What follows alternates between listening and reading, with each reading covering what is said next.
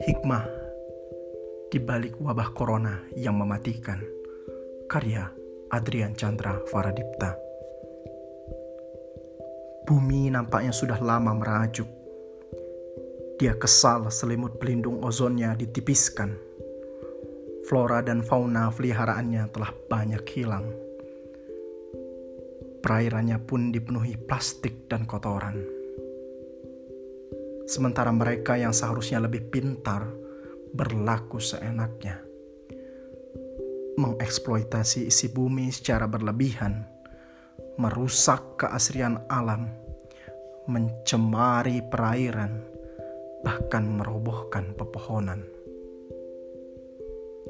Tuhan nampaknya tahu tentang kegelisahan bumi. Segera saja ia turunkan teguran kepada makhluk yang aniaya lagi penuh kesombongan. Tidak, ia tidak turunkan bencana alam maha dahsyat untuk menyadarkan. Ia hanya turunkan sekelompok makhluk sangat kecil, bahkan tidak kelihatan. Berukuran mikrometer yang mungkin kerap disepelekan.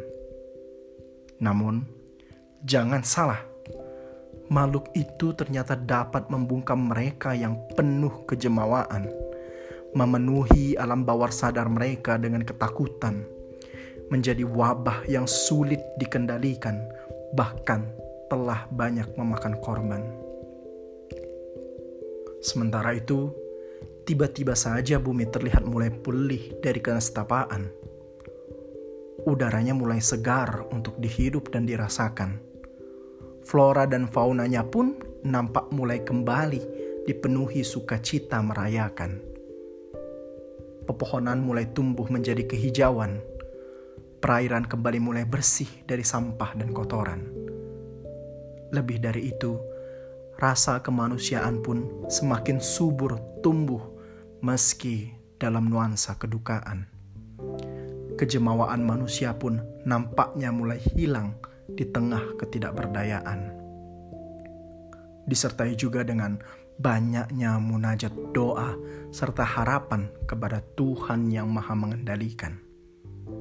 Ya, mungkin sudah saatnya kita untuk mulai paham dan belajar dari kesalahan, bahwa betapa mudahnya Tuhan untuk membolak-balikan keadaan, menyertakan hikmah atas seluruh kejadian, termasuk wabah yang mematikan.